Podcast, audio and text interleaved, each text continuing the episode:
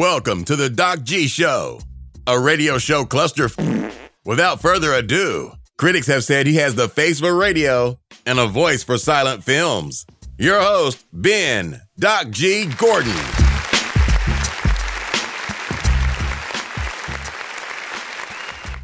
And we are on the air. Welcome to the Doc G Show. I am your host, Doc G. With me, as always, the one, the only, Dave Burles Berlin. Say what?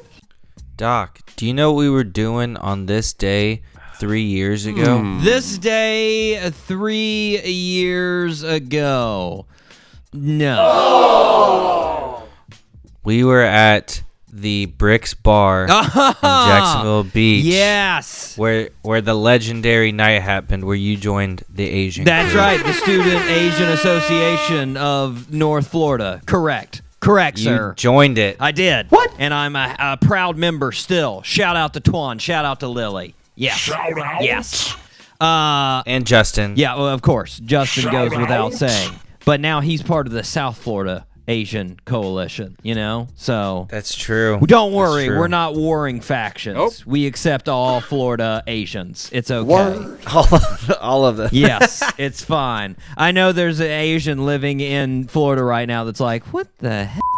He's white as they come. Why is he saying? Why am I still Don't worry, I'm an honorary member, guys. It's fine. honorary? It's fine. I saw that, by the way. I saw Taylor's uh, picture of that. Of, Yep. of it popped up on my stuff The- today the too. Bricks so I was like, oh, I was like, what a what a great time. what a young precocious guy I was. Look at me. I'm so young and yeah, that precocious. beard was m- much smaller. Yeah, it looked much less old and haggard. Um, de- so many years of wear. I know. Three. It's sad. It's sad. It's like the show is the presidency, and it's worn me down. It's just been so tough producing the show. Gosh. grinding. Ah. that's a fact. Dave, we've had some pretty big news while in quarantine. I mean, I think So true. I think the listeners remember Ben Affleck's Love Life. I think we all remember that. That was pretty amazing Mm-hmm. Hard to news. forget. Uh, Tom Brady going to Tampa. Wow. Wow. Wow. Wow. That was Shocker there. Yeah. Yeah. Well, I've got some more earth shattering news that the world needs to know. I don't know if we're ready, man. Nope. Dave, um, do you remember Pauly D of the O's? DJ Pauly D. That's correct. Yes. Yes. From, of course, the spectacular show Jersey Shore. Yes.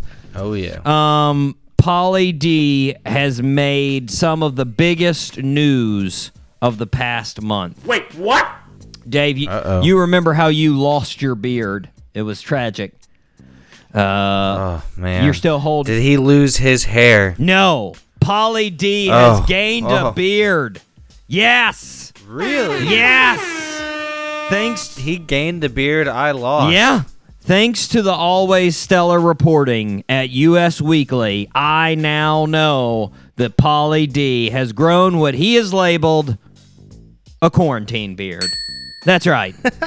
That's right. A quarantine beard for Pauly D. Yes. I need to see this. I, I I know what all listeners uh, out there were thinking. They were wondering this whole time during this pandemic. What are the cast members of Jersey Shore doing? Well, now it has been answered. They are doing important stuff like growing beards. Boom. Boom. Now, Dude, that is bare. That's like a couple of days beard. Goodness gracious. That's uh, I didn't want to throw shade on Pauly D's beard. It's not the strongest beard, as you just pointed out. It's Uh, it's uh like like when I first heard this news, I I was probably like yourself, Dave. I was thinking like lumberjack beard, like yeah, that's what I was hoping. I mean, you know, you've had six weeks to grow a beard. yeah. I was We both know how far six weeks can go with beard. I was expecting like Rip Van Winkle, James Harden beard type oh, stuff, yeah. and then right. This looks like a beard Dave would grow about two hours after shaving. It's pretty much Literally. Like, It's That's five o'clock shadow. it's not like and, and then I got to admit those tricky journalists they really threw me because their title was whoa exclamation point Jersey Shore star Pauly D is unrecognizable with quarantine beard. Word. And I was and I was like, "What?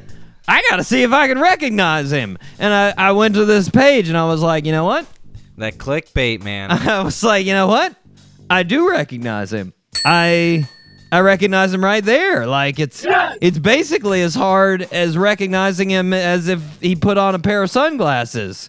It's not too hard to be like, yeah, that's him. I got it. Like I was just, oh man. I will say too, out of the Jersey Shore fellas, Pauly D seems to be like the least equipped to be building a strong beard game. That's a fact. You know, just by like Right. overall furriness and whatnot. I know those guys do a lot of like manscaping and whatnot, but you can tell mm-hmm, mm-hmm. the other fellas. I mean, Ronnie, the situation, Vinny, they all seem like furry people. They, th- Yeah. they seem pretty furry. Pauly does not seem furry in the slightest. Nope. Like, no, he seems like that guy that's always like no chest hair. He seems like, the Like guy that irks me. Yes, that I'm just like, what? just not in his genetics. you? You look so smooth and clean at the pool. What? ah, jeez. I'm over here being the furry animal, and you're just clean. Ah, man. Anyways, Like I am jealous of that at times, but then there's times where we can grow our beard and they can't. the you know. the beard is the the big trade off there. The beard is the big trade off. That's uh Right. yeah, I, it's it's very important. Uh, now I, I was thinking about this about Pauly growing his beard, and I think I need I think I know what needs to happen. I think the rest of the crew needs to grow a beard. They need to have a beard off, Yes! like oh, that's a good idea. all other Jersey Shore cast members, Ronnie, Situation, Snooki, Vinny, they all need to grow beards. Snooki. Yeah, just throw her in there too. I'm sure she can grow one. It's fine. Nope. And then we'll we'll vote on who has the best beard. It'll be good, clean quarantine fun. You know. Mm-hmm. Think so. In the meantime, while their beards are growing, you want to fire the show up? Let's fire it up, man. All three engines up and burning. Two, one, zero, and lift off. Woo, Dave. Oh my gosh. I'm really jazzed. I'm jazzed about the guest today. South Carolina's own Justin Osborne, lead singer and creator of Susto. Say what? Oh my gosh. And the songs we got today? Oh, big fan. That's right. Big fan, Dave. I mean, Jaw Oh, Works, yeah. Weather Balloons, Daniel, the old uh, Elton John song, Daniel, he redid it. Awesome. Hmm. Yeah. That's a fact. Yeah. Some of his best, man. They're good. They are good. We're gonna enjoy jamming out to them. Yeah. Just listen to some of their music. Yeah. Yeah. But first, gotta start where we start. Birthday suit. Oh yeah. Happy. President. Uh, Dave, this one you've got. Word. Um, born on April 29th, 1954 in New York City. Our birthday suit wearer grew up uh, in, uh, well, was born in Brooklyn, but grew up in Long Island. Raised in Long Island. His dad served in World War II and used to tell him jokes that he had heard during the war. Gotta be honest. Really wonder how many jokes are being passed around in war. Yeah. Pretty bad. I don't. I mean, Slippery slope. I guess there. you do what you can when you're in war, but I would be a little bit more worried about dying than telling jokes. I don't, you know, it's just me. That's why I'm not set up for war. But, anyways, our birthday suit wearer uh, ended up going to Queens College for a degree in communication. While mm-hmm. there, he developed an interest in stand up. In 1981, he made an appearance on The Johnny Carson Show, which he used to gain even more success. And in 1987, he had a one hour special on HBO. So true. He then made a sitcom with Larry David, and the show was picked up by NBC. By its third season, it was the most watched show in America. Wow. The last show was in 1998, and it is still one of the most popular syndicated reruns on TV.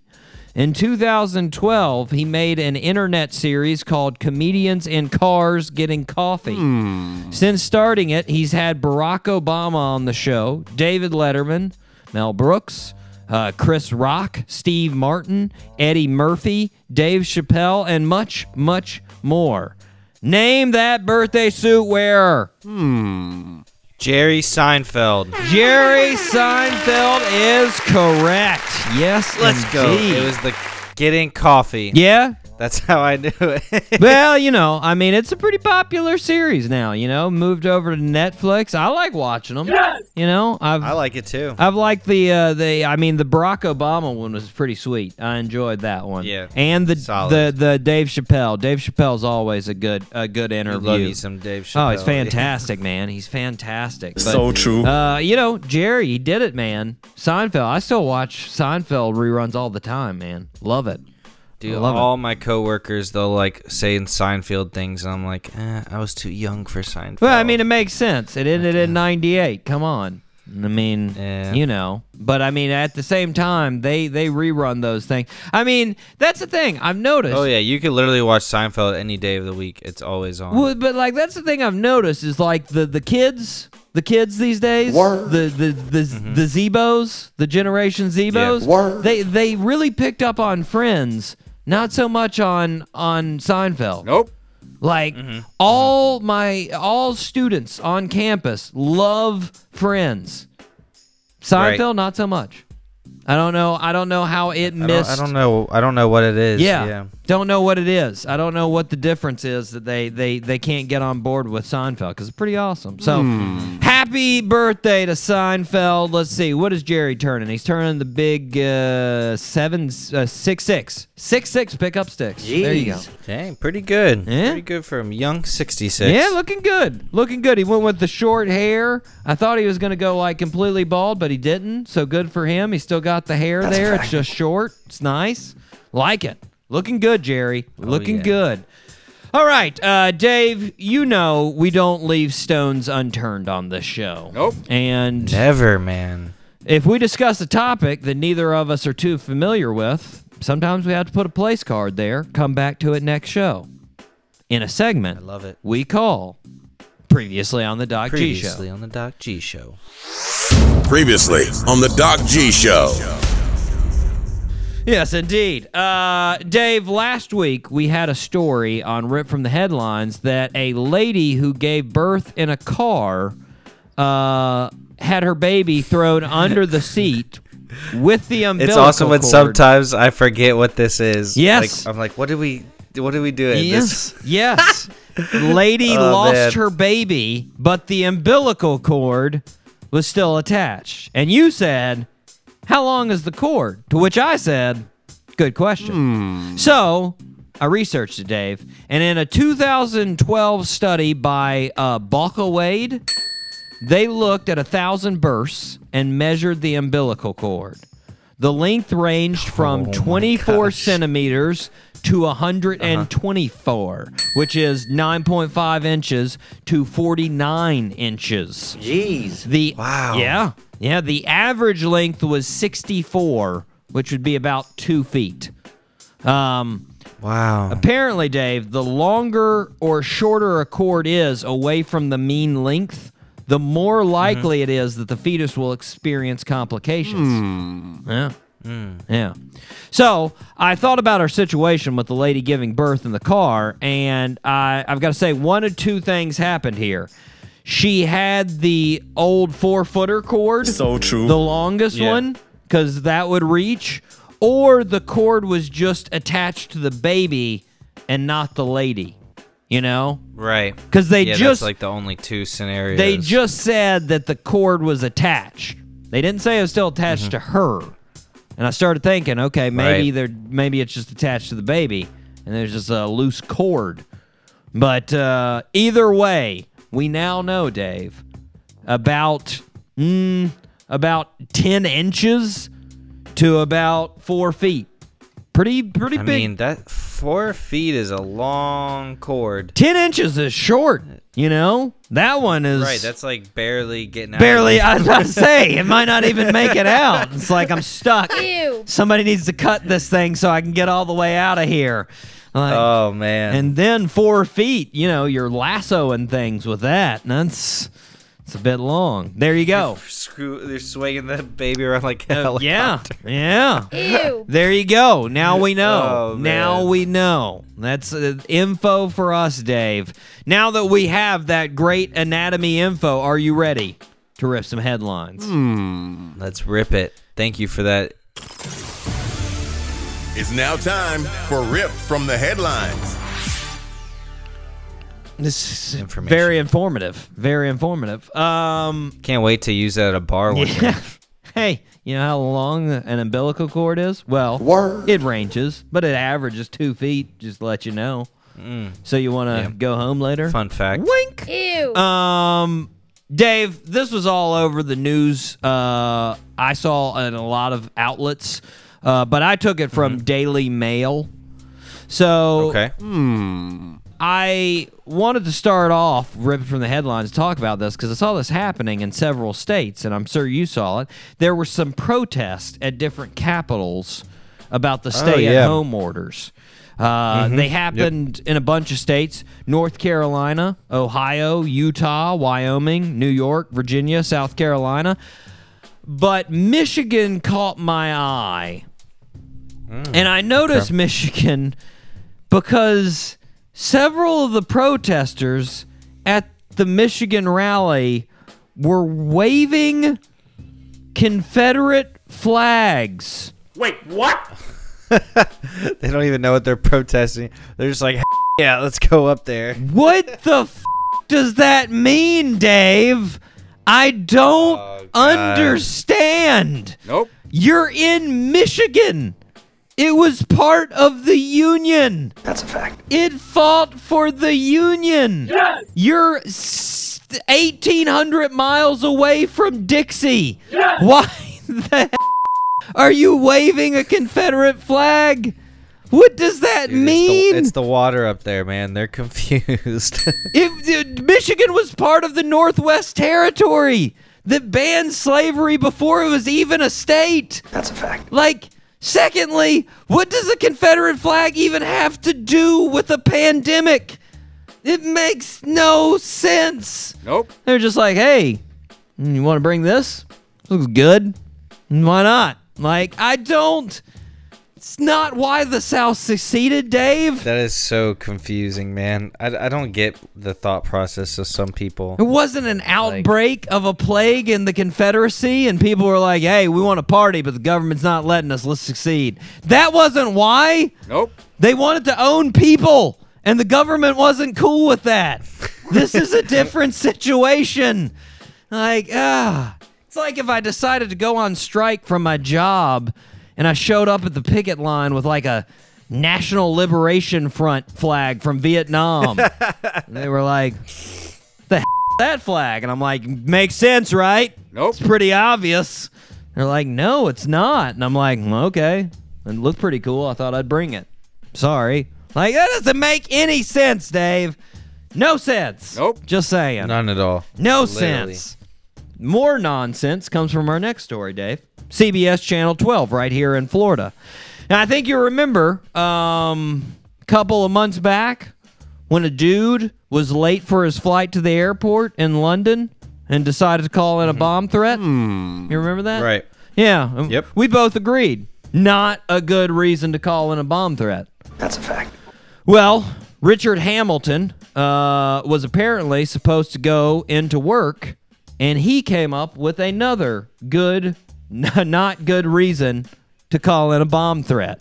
So, Richard Hamilton had a day of work and was like, you know what? I just got a bad day going on today. So true. Just not having a good day. You know what? Instead of going into work, I think I'm going to call in a bomb threat, and that way, no work. I don't have There to we go. Problem solved. oh boy. so he called in a bomb threat on his own cell phone. Jeez. The building was evacuated and the police were called. Rookie move, kid. Rookie move. The police arrived. They didn't even really need to do an investigation. They were just like, that's probably old Ricky Hamilton, considering it was called in on his phone. Let's go check it out. They went to his house and said, Hey, uh, Ricky, can we see your uh, phone? And he was like, Oh, funny thing about my phone, I uh, I just recently lost my phone. Word. They were like, okay, you mind if we search the area?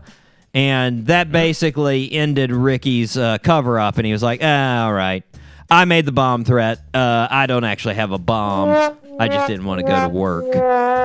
Um, now, he was obviously arrested on making false bomb threats. A uh, couple things here. A couple times on the show, Dave, I have told the listeners uh, of this fine show to run something by a close friend, a confidant, So true. to make s to make sure that your idea makes sense. This would have been one of those Right. times. Richard could call up a friend and say, "Hey man, I don't want to go to work today. I was thinking of calling in a bomb threat to avoid work. How's that sound?" And the friend would have been like, Word. you know what? Calling in and saying you're sick. That might be a better option. Hmm. That way you avoid the chance of being arrested and thrown in prison. How about that? That's a fact. You know, I'm just saying. Confidant, guys. Get a friend, run some things by them. It will really keep you out of trouble as long as your friend is normal, you know? Uh, Doc, I can't wait till you call me with an idea. Dave, I've got an idea. I'm calling in a bomb threat. No, Ben, don't do that. It's not a good idea. Don't do it. Thanks. Thanks, Dave. Our next story is from the New York Post. Uh, Dave, have you ever been walking down the street and seen a cop car and said, I should probably steal that? Oh man, no. But there are the times where I'm like, man, I wonder what it'd be like to turn the lights on in a cop car and just do whatever you want on the roads. Maybe, maybe that's what Casey was thinking. Maybe that's what she was thinking. I don't know. Um, but I can tell you, I've never walked up to a cop car and said, "Yeah, that'd be good." Should to I steal. or shouldn't I? That'd be good Yes, to steal. Casey uh, Moses can't say that because she stole a cop They car. did it.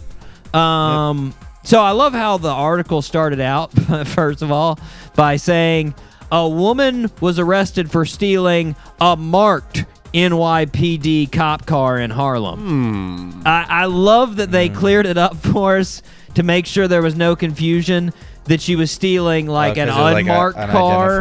Yeah. Yeah. They're like, no, no, no, this wasn't just car theft and they screwed up and got the wrong car. There was a giant NYPD plastered on the side. on the side. so apparently, an officer from the 25th precinct uh, had jumped out of his car on foot in pursuit of a perpetrator. And when he did this, his keys, he left them on the seat because it's a cop car. Because who's going to steal a cop car, right? So true. Uh, and apparently, Casey Moses walks up, sees the car, and is like, you know what? I better take this car.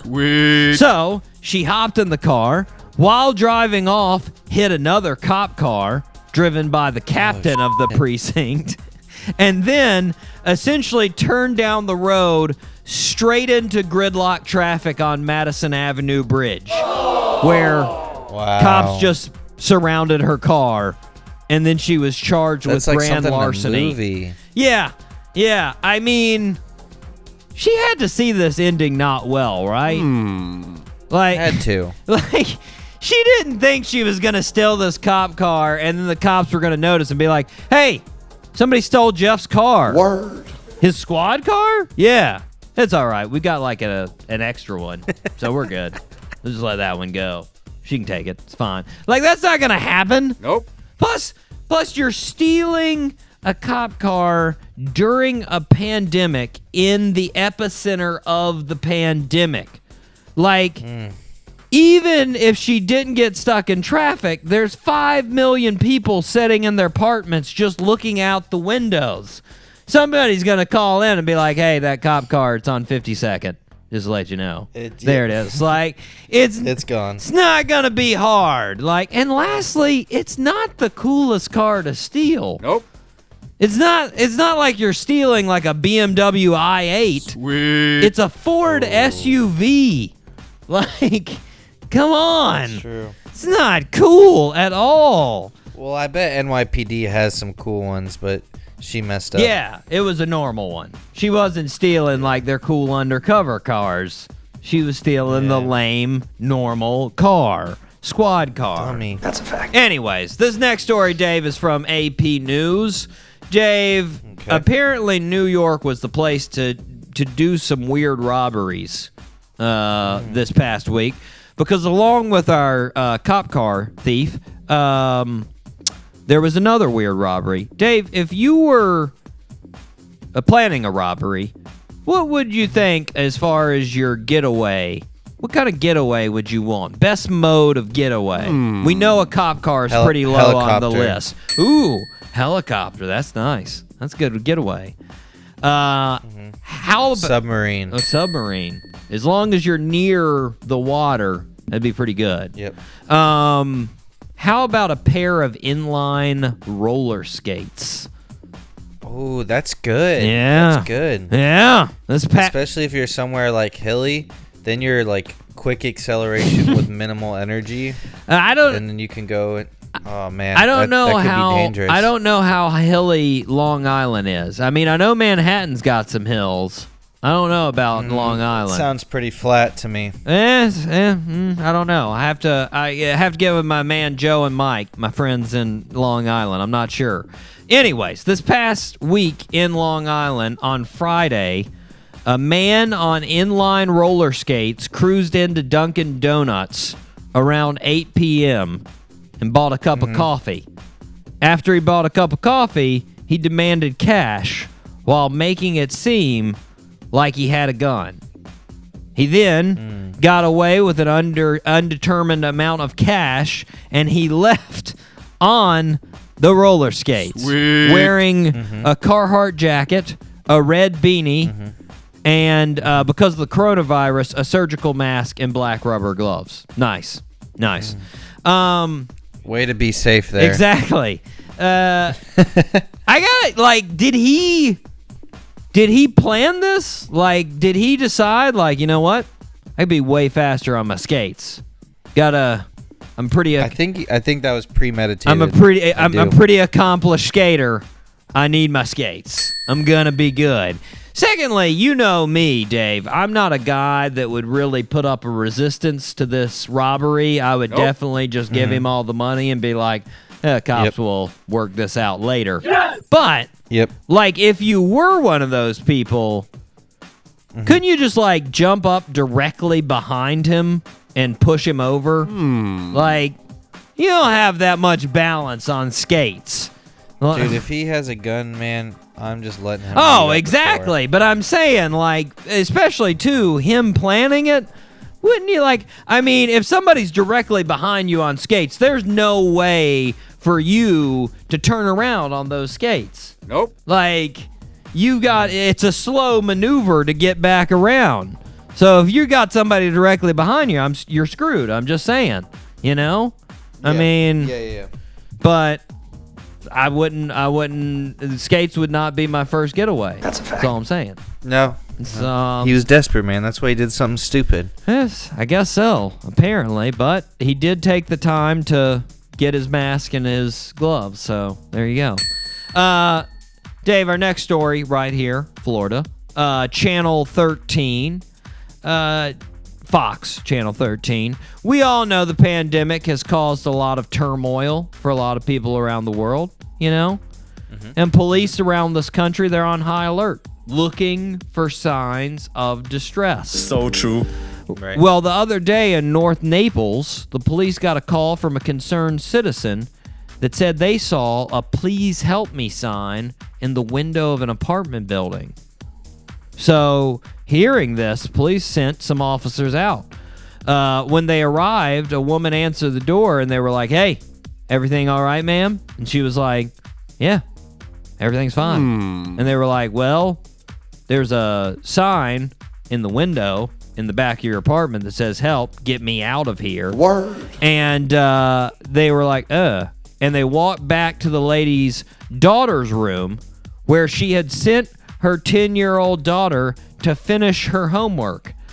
And instead of finishing her homework, the daughter decided to write, Help, get me out of here, and tape it to the window because she didn't want to do her Oh homework. my gosh. Yeah. Yeah. the police That's said, awesome. while we're happy to know that no one was in danger, we totally relate to the frustration that comes with math homework. Word. Then one of the deputies provided his cell phone to the child, the, her, his cell phone number to the child, and said she could call him anytime for homework questions. Hmm. Which, which I gotta say, Dave. th- I, this positive reinforcement is not the this the the the message that this kid needed in this situation. Nope. No, not at all. I mean, next thing you know, she's gonna be calling nine one one for like anything. She's gonna be like, "Hey, couldn't get the top off of a pickle jar. Could somebody come down here?" Just last time they gave me a phone number. Sure, kid. I couldn't get I couldn't get in touch with the police officer for the pickle jar. So if somebody send them on down, I'll be waiting. Like it's not the right message. Nope. Somebody should have told her, "Don't write signs of help."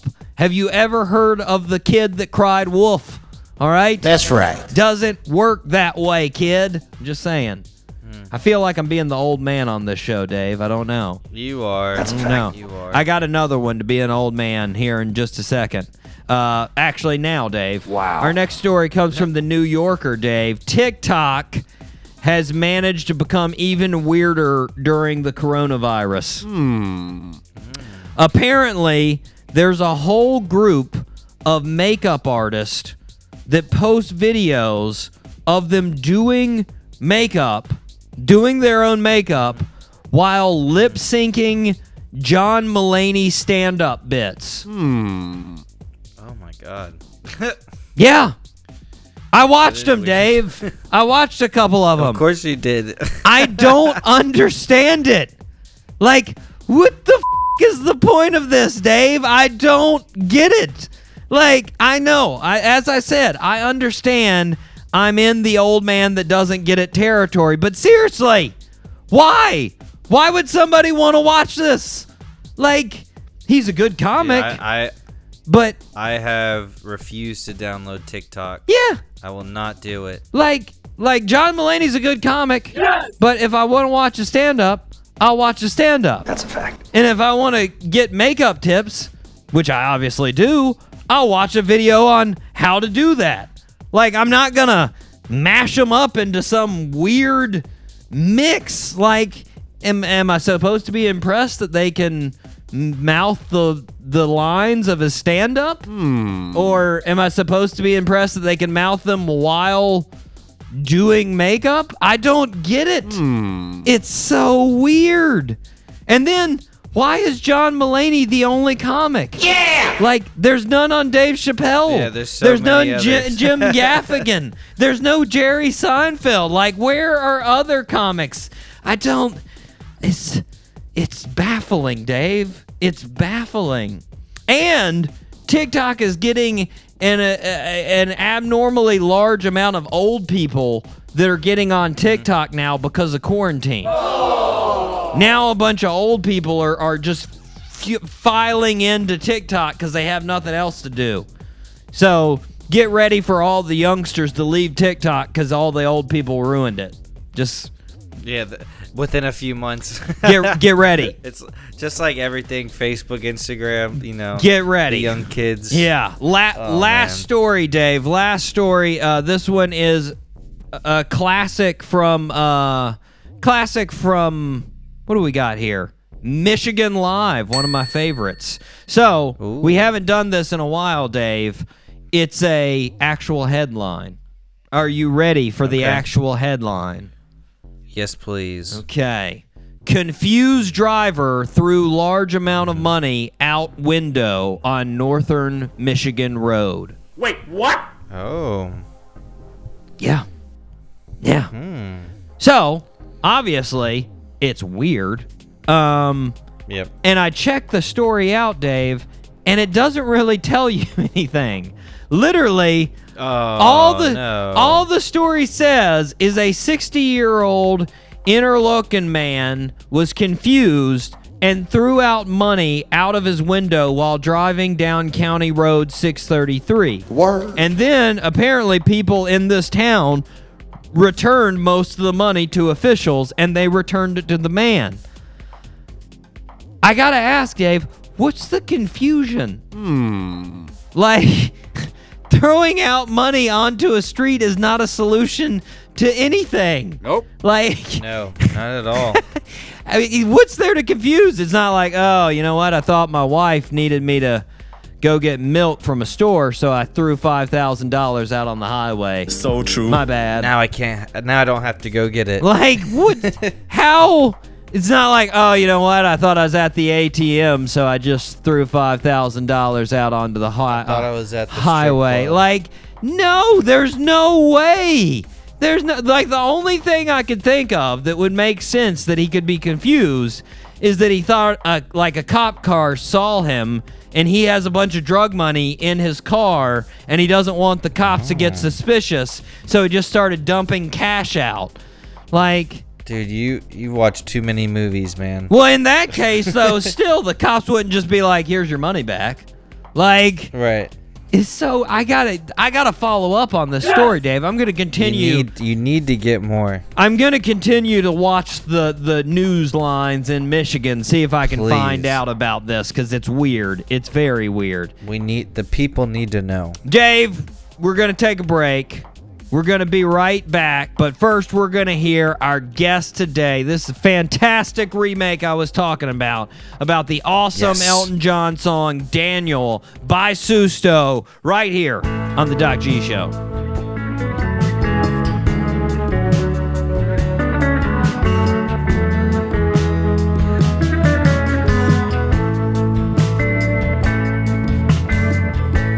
Daniel is traveling tonight on a plane.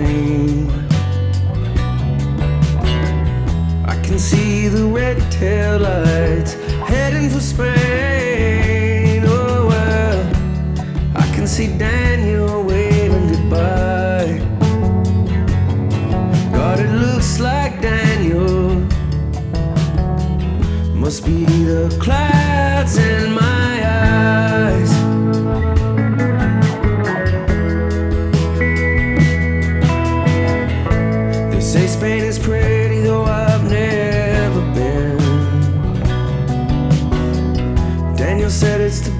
place that he's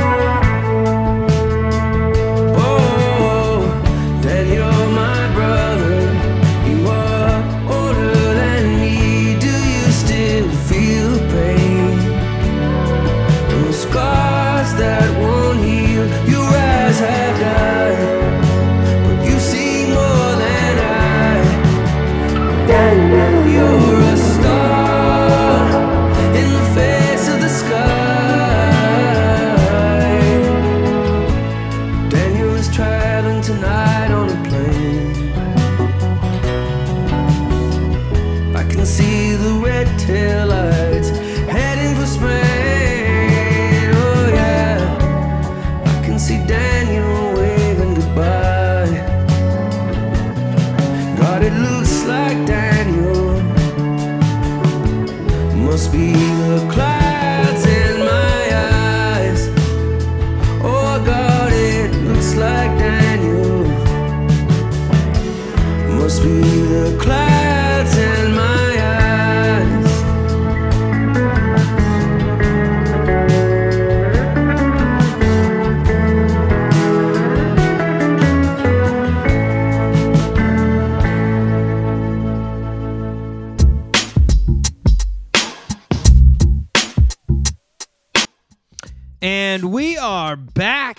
The Doc G Show, Spinnaker Radio, WSKRLP 95.5 FM in Jacksonville, Florida. Dave, Guys, we've already been in pandemic for I don't know how many weeks now.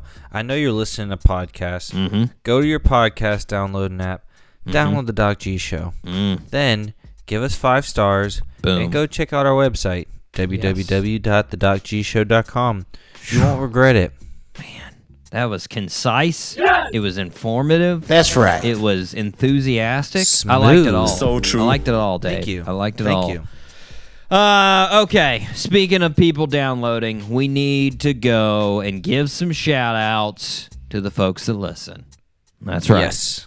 That's right. Uh, regulars, Dave, it is time to start off with our regular listeners. Shout out to the 904, all of Duval County. Duval. Yes, indeed. Uh, shout out to Columbia, South Carolina, especially especially this week with our guest Justin Osborne from the state of South Carolina. Shout out to Radford, Virginia, the Highlanders, obviously always coming in with some listens. Shout out to London, all the hot spots. Hackney, Islington, Stoke Newington, Wimbledon, all the places in between. Shout out to Gainesville. Shout out to Ashburn, Virginia. Shout out to Dublin, Ireland. Shout out to Barcelona, Spain. Shout out to Mountain View, California. Shout out to the Queen City, Charlotte, North Carolina. Shout out to Justin's hometown, Charleston, South Carolina. Shout out to Genoa, Italy. Shout out to Kenner, Louisiana. Shout out to Maputo. And shout out to Madison, Tennessee. Yes. Shout out. Regulars. That list is getting long. I It's love good, it. It's a good list. It's a good list. They're a solid group. They're dedicated. I appreciate all of them. I appreciate I all. love of 'em. you. I hate to say, I hate to. I well, let's not go that far. They tolerate me every week. Yes! Um, I hate to say, Dave, but Hamburg, Germany, they dropped off the old Hamburg. Oh. Yeah, yeah. The- Maybe it's because you were pronouncing it wrong. It was Hamburg. Well, and you I were calling it Amberg. Well, and I they ju- couldn't I- take it anymore. I just like to add the you know the little flair the to it, accent to it. Yeah. yeah. Yeah, uh, well, they do this though, Dave. I've noticed this with Hamburg. They'll get on a roll and then they get tired of our show and they leave for a while and then they come back. Girl, come on. So hopefully, They can only take so many times of it being called Amberg. they can only take so much of our show and they're just like, all right, that's enough of that crap. That's a fact. Um, all right, Dave. Semi regulars. Bend, Oregon. Yes. They're back on. cool. Yeah, they're back on. Yeah. Shout out. Yeah. Uh, they were newcomers a couple weeks back, and they're like, you know what? Coming back. Also in Oregon, Portland. Shout out to Portland. Keeping it weird. Very nice. Nice. Stockholm, Sweden. Shout out to Stockholm. They're they're semi regulars. They get on there every now and then. Uh, Yeah. San Francisco, California. Frisco treat. I did not have a good time the last time I was in San Francisco. Wait, what? Was not a. Oh, it's sad. not. It's not. It's not the city's fault. It was my fault. But I did not have a good time. It wasn't. Uh, it was bad. I stayed in the Tenderloin district, and uh, I I stayed in this Oh. Is hotel. that like a meat district? uh, hmm, I don't know. Tenderloin mean? I don't know why it's called Tenderloin, Dave. I know it's it's not the best area though. I can tell you that much. Maybe previously on the Doc G show needs to look into it. Yeah, that. we're gonna look into it, Dave. I'm looking into it. That's a fact. Don't you worry. I'll figure out why. Thank you. But I can tell you, it's not the highest class area. Um, it's it's So not you high. fit in then with your hobo looking self. Yes, I do. But here's the downside. I stayed in a hotel that was above a uh like a nightclub, Girl, come on. and it was Okay. bumping until like five in the morning, and I was trying to go to Why sleep Why weren't you out there? because I'm Getting your old. jam on, getting your jiggy with it. I'm an old hermit, Dave. You know this. I was setting up there going, kids, and da, is with their Ruckus and your partying, fun, you know. But your anyways, drugs. nonetheless, shout out to those guys for listening. Thanks, San Francisco. I appreciate it. Yeah. Uh, Orlando, Florida, shout out. Center of the state there. Shout Uh, Blenheim, New Zealand. Been a while for them, but they're back on the board. Shout out. Shout out. Shout out to Blenheim. Okay. Newcomers, Dave. Newbies. Okay. First off, getting more UK listeners, Dave. I like it. Yeah. This time, Kelmsford. Wait, what? Kelmsford, UK. Yeah. Cool. I'm guessing Chelmsford. Maybe it's Chelmsford. It's CH. Uh, maybe I Chelmsford. Chelms. You're gonna go Chelms? Okay, let's go Chelms. Girl, come on. Let's go Chelms. Bring it on, guys. Chelmsford, right out of London. Right out of London. They're they were too far for me to include them because they're not actually like in the metro area. They're like 25, 30 miles outside of London. Yeah, that's So- a different city. Yeah, it is. Well, it was actually named a different city. I forget what year I saw it in the in the bio, Dave, but it was named uh, uh, its own city in its own right. Fun fact, Dave, Chelmsford, birthplace of the radio. So true. Yeah, Oh. it's named as Shout the out to birthplace. Chelmsford for letting us do what we do. Yeah, yeah, because apparently uh, Marconi's Wireless Telegraph and Signal Company set up shop there in 1899. So that's why it's uh, first radio signals coming out of Marconi's Wireless Telegraph and Signal Company. Boom. Wow. Boom. Cool. Yeah, Chelmsford. Give it up. Keep listening, Chelmsford. Next on the list, we're going to move over. We're going to move to the east of Europe. We're going to Bratislava, Slovakia. Shout out. Yeah. Yeah. Bratislava. Yeah, it's the capital, Dave. Capital of Slovakia. Dang, we're in the capital. Yeah, about 650,000 people there in Bratislava. Yeah. Pretty good there. Now I've been told if I'm gonna hit up Bratislava, I need to hit up mm-hmm. Devin Castle. Oh, it's it's we the like some castles now. We do. it's one of the oldest in Slovakia. It's apparently been there since 1864. Sheesh. Sorry, no, no, sorry, sorry. I added a one.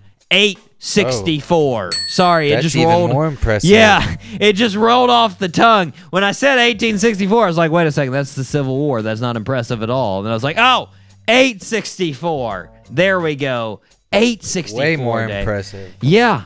Yeah, I mean, Jesus, that's uh, over a thousand years, Dave. I can do math, and that's over a thousand years. That's a fact. It's crazy. Good job with the math. Yes, It's crazy, and the crazy thing, Dave, what I found, I was I was looking at research on this, and like they kept using this thing, like up until like the 1600s and stuff. Like, Man, how nuts is that? That like you're in a place and you're like, hey, you know, it's been a it's been a house for 800 years. Bro, come on. Like it's literally. it's nuts. That's nuts. I mean, like the oldest house in America is like 300. And that's the, and that's the absolute oldest, man. I, right. uh, like, I think, think there's how only old that is, and then go back a thousand more years. Yeah, exactly. Devin Castle, Dave. Wow. Got to head it up. All right. Thanks for all the listens from all around the world. All of you are now local Floridians listening to the day uh, the Doc G show. Thank you. Thank you. So true. Thanks, guys.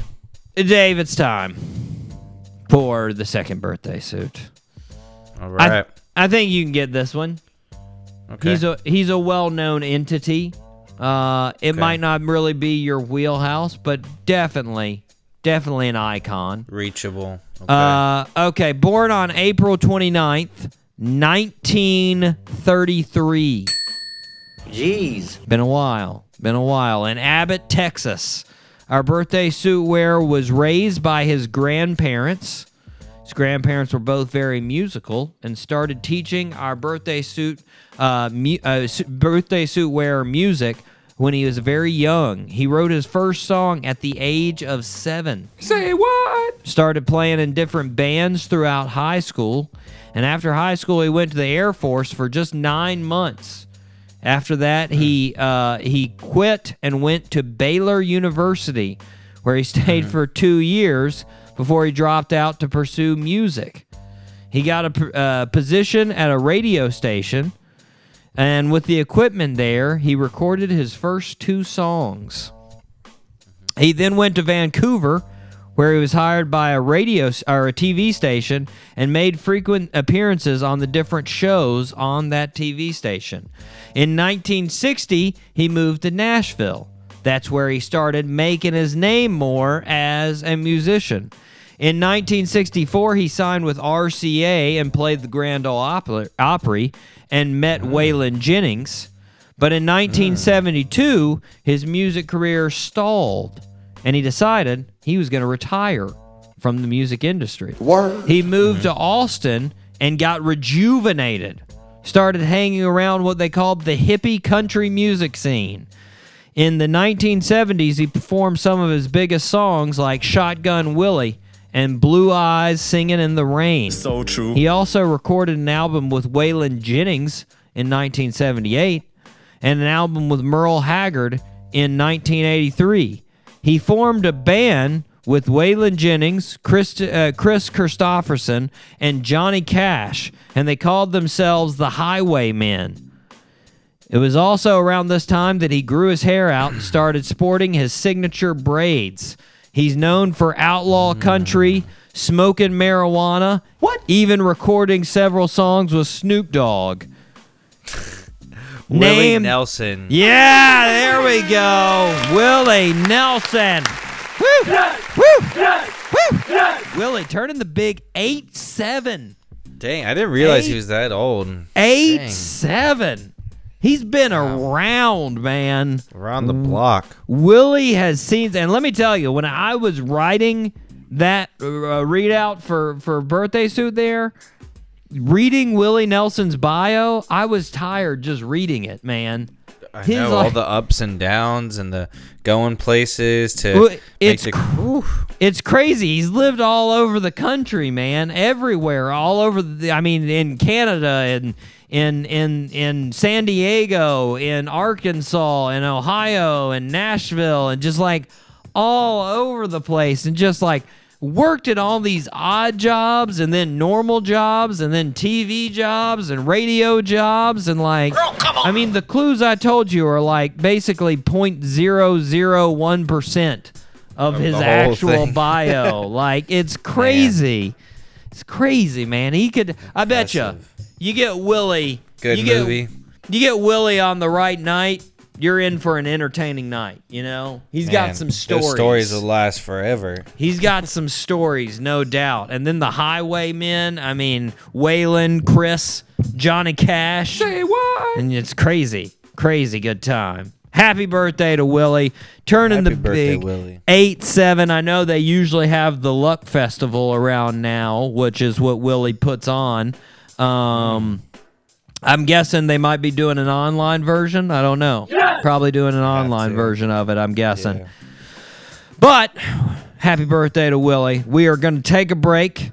We are going to be right back with none other than Justin Osborne. But first, we're going to hear one of his one of my favorite songs of his, one of his most popular, Jah Werks, right here on the Doc G Show.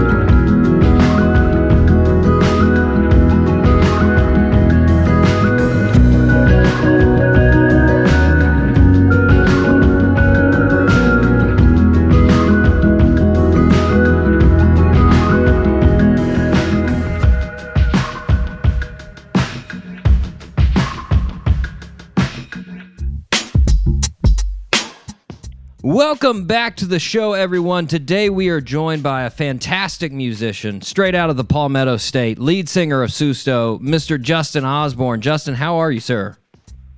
I'm doing relatively well. Thank you so much for having me on. I'm just uh, in quarantine like everyone else. Yeah, man. Happy to be chatting. That was that was going to be my first question. How's how's everything in Charleston as far as the uh, as far as the quarantine? Well, um, a lot's died down. Um, I, I mean, personally, in my own life, my wife is a teacher, so she's been teaching from home. Mm. We have a 10 month old uh, who is not in daycare right now, so um, at least half at least half of my days, uh, or the first part while my wife is teaching, is spent being a, a child care person, which is you know honestly a bit of a blessing because I spend usually spend a lot of my time on the road. So Yeah. spending a lot of time with my daughter and my wife, and um, we're just trying to take advantage of the family time while we can, but you know also missing our normal lives too. But um, Of you know, course. Charleston's a big food food and bed town, so it's been kind of heavy hit. A lot of folks we know and that are close to us have not been working now for you know almost a month. Yeah. Um, because they work in restaurants and bars. So Yeah. Yeah. What uh, what grade does your teacher or your your wife teach? she teaches uh, seventh, eighth grade math and science. Oh God, I bet that's Uh, tough over over the internet. Yeah. Oh. Yeah, yeah, she's she's doing the best she can, and she, she's really good at her job. And um, but uh, yeah, just trying to help the kids get through it, help them stay confident. you know. Man, what a what what what a group to try to keep their attention over Right. Zoom. Totally. Oh God, that'd be rough. I feel for her. Um, so uh, yeah, I've seen you do some live streams since uh, quarantine started. Um, Yep. how, how have you enjoyed, you know, the sort of change of pace, the different type of performance? What's it been like? Uh, well, first of all, like I was been really surprised at the um, at the amount of support that I've had for the live stream shows. I, I just I had a series of four that I did where I kind of broke my catalog up into different themes, Mhm. and um, and I did it over this platform, Stageit.com, which kind of tries to make it as much like a show as possible. Yeah. um, even even send guest list spots and stuff like that.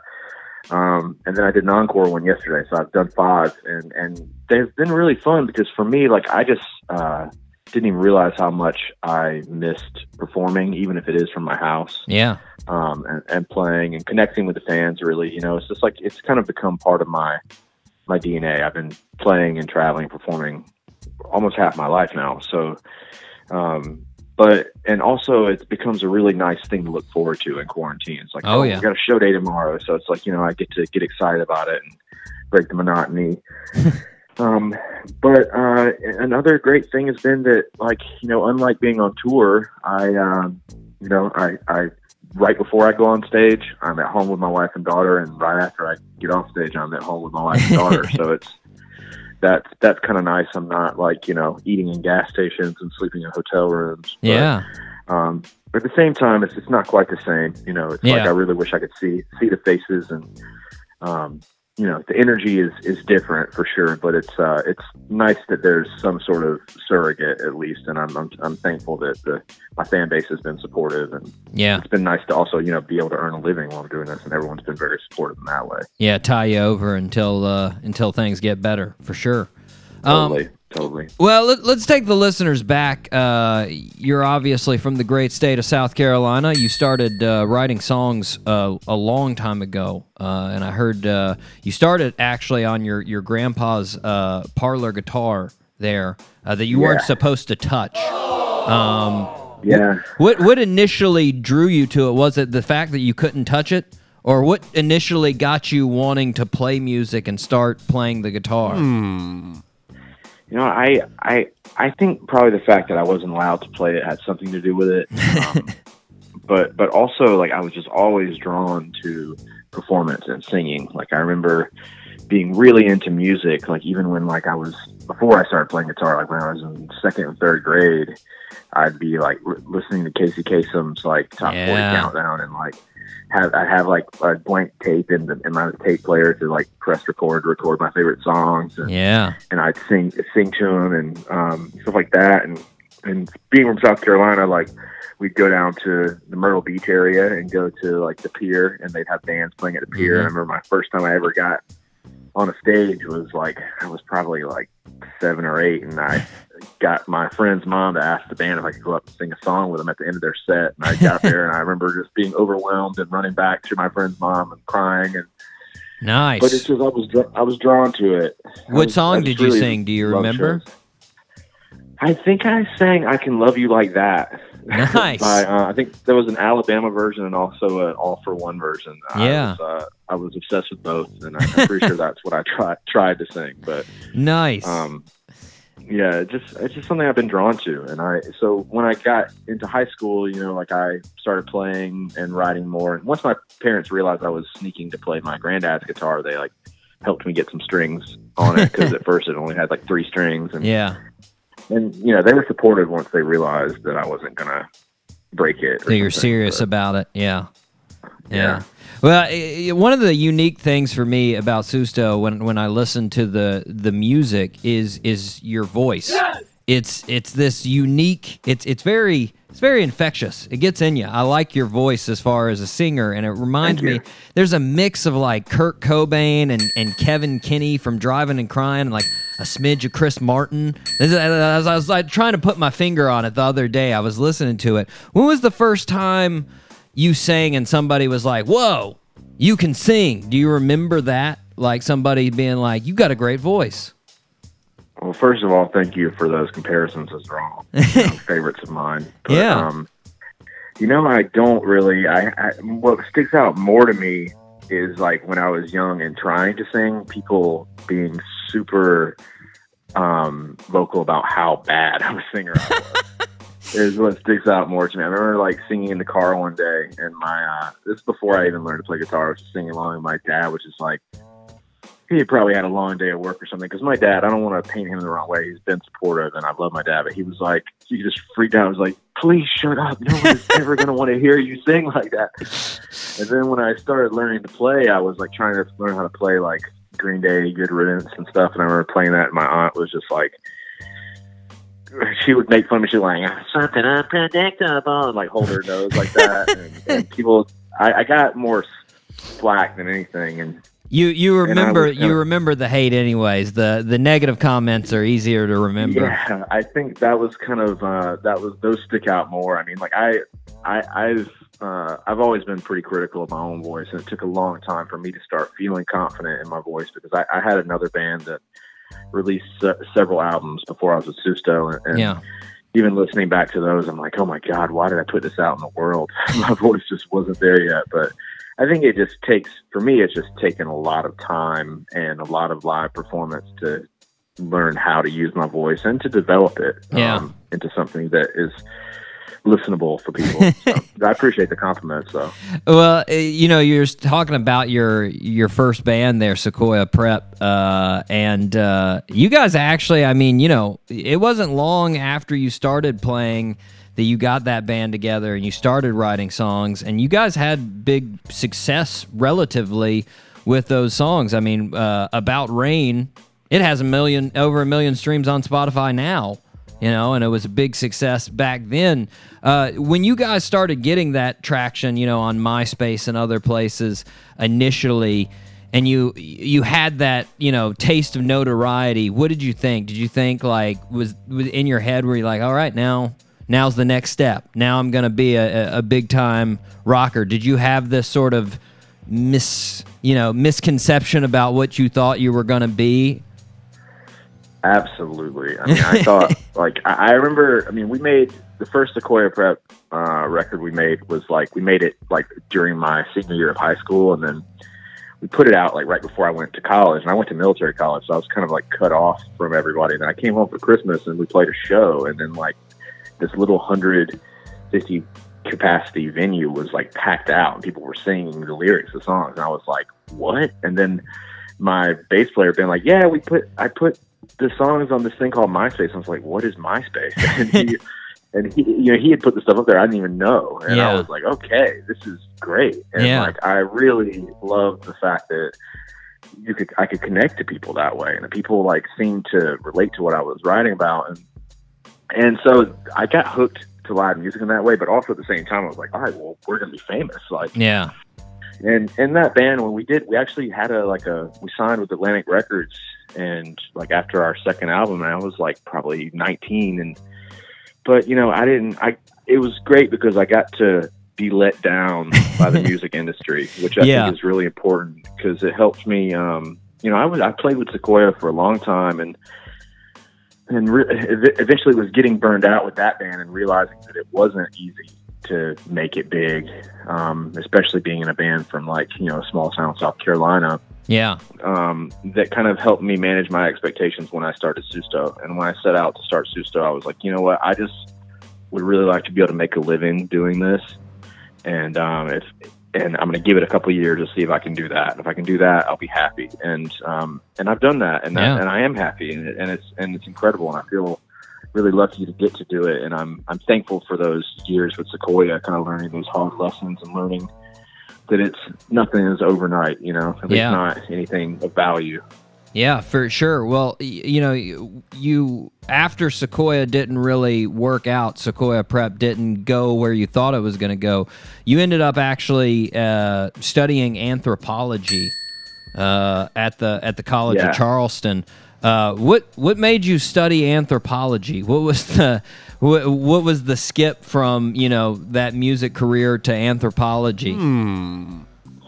Um, well, you know, it's funny because I'm actually still studying anthropology because I, I dropped out when the Susto record came Yeah, it came out because I was too busy, and, and I've this semester I've gone back and I'm I, I'm finishing my last class online. Like Nice. Exams on Monday, so I'm finally gonna get my college degree. Whether or not I'll ever use it, who knows? But hey, Um, something to put on the wall at least. There you well, go. you know, it's just like I have a daughter, and I want you know, it's like I want her to have an example of like her dad is someone who finishes what he starts. But, Yeah, nice. Um, but you know, with anthropology, it was just something I was interested. in. I mean, I, I had been touring with a band in my early twenties. Like I, I went to military school out of high school, but then I dropped out after my sophomore year because we got that Atlantic Records Mhm. thing, and so I kept pursuing the band up from the time I was like 20 until about 23 or 24. And then I was like, man, you know what? Like, I need to, I don't know what else I'm going to do in my life. So I might as well go back to school and try and figure it out. And I was interested in, you know, traveling and different cultures and Yeah. Things like that. And that was what kind of led me to anthropology. And I had a focus in Latin America. Yeah. Um, because I really kind of wanted to maybe relocate to Latin America and work with some sort of um, nonprofit or something. Just like something, I didn't want to just go back to business school and do that. I just, after a few years of touring and being kind of a road hippie, I was like, I don't think I can Do that regular life. Yeah. Yeah, I certainly wasn't going to go back to military school after that. So, yeah. Um, I don't know if but, you know, anybody would want to do that. Yeah. Yeah, but I um, you know, it was it was a re- really good time too. I mean, I learned a lot about my own my own worldview, and and I evolved a lot. I think as a person and a thinker, and and I became at the same time I was also experimenting with like psychedelics and stuff with Yeah. my friends, and um, and I think it was it kind of opened me up a lot, and kind of and then uh, it kind of culminated in me studying abroad in Cuba. Yeah. and there I kind of like just fell in love with music again. I just ended Sequoia right before I went there, and I just got to be like kind of be doing music in a more of a pure way again. And I also was really influenced by this style of songwriting in Cuba called Trova, which is yeah, yeah, it's kind of like singer songwriter ish stuff, but Yeah. it's like very candid and a lot more. And I kind of learned to stop being afraid to say what I wanted to say and how I really felt, and that was um.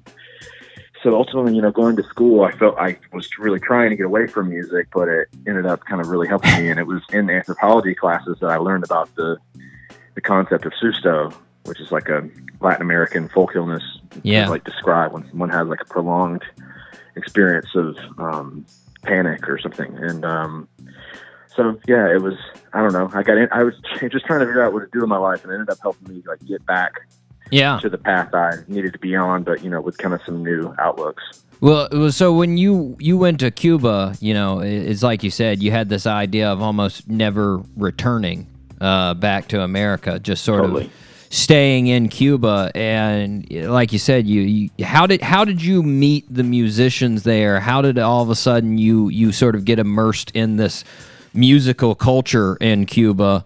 And then uh, how did the the album uh, that you that you wrote, uh, "Vampires in Havana," come about when you were there? Well, I I had I already had a few songs that were ultimately on the first Susto album. Like Yeah. I'd already kind of recorded as demos because before I ended Sequ- Sequoia Prep School, I thought I was going to make another album. Yeah, Um, and and so I started. So when I well, I guess let's back up. When I first got there, like the very first night, I bummed a cigarette from this guy, and we started talking. And I, and as much as I had kind of like DIY toured around the southeast and the Midwest, I had never traveled internationally. And I, Yeah. you know, you just you get somewhere and you try and find common ground with whoever you can. This guy was a musician. He ended up becoming one of my great friends. We're still great friends, and uh, and one of my biggest songwriting collaborators while I was there. nice. Um, but so I just kind of got lucky that the first people I started hanging out with were into music and had a band, and I was like, oh well, I, I you know I had a band, and I I've started done showing that before. and they, and they, they got really they got really excited about it, and it made me like excited about it because I think I just started to feel self conscious about the fact that I hadn't Yeah. achieved more success with my band. Yeah. Um, and they thought I had achieved a lot of success. I was Yeah. like, okay, it made me kind of reassess and like kind of realize that I had done more than maybe I thought. And, um, and yeah, so we just started. I mean, I was there for about three and a half months the first time, and then I had to come back because the program was over. But I went back again with the intention to uh, to stay. But we kind of finished up the record we had started. We start we recorded this Vampires in Havana like basically on like iPhones and like in one we did a couple sessions in this extremely hot closet recording studio that someone had. I mean everything is like DIY Yeah. there, you know, but um and it's hard to even really call it an album. It's almost more of a collection because we did what we could, but ultimately like I ran out of money and I had to come back and Yeah, I mean, initially I thought I was going to go down there and become like uh, a leftist revolutionary. I mean, that was my early 20s. you're going to I become Che. something like that, you know. and then I re- just realized how dumb and egocentric that even seemed. Like when I told my Cuban friends that, they just laughed. They thought it was hilarious. That that was like what I had envisioned myself doing. But um, they they really helped. They really took me in and made me feel better about myself and about um, what I had done and what I could do. You know, they kind of encouraged me to get back because I, you know, I had recorded some songs from the first Susto album already, and I showed them to them, like like Dream Girl Yeah, and Friends Lovers.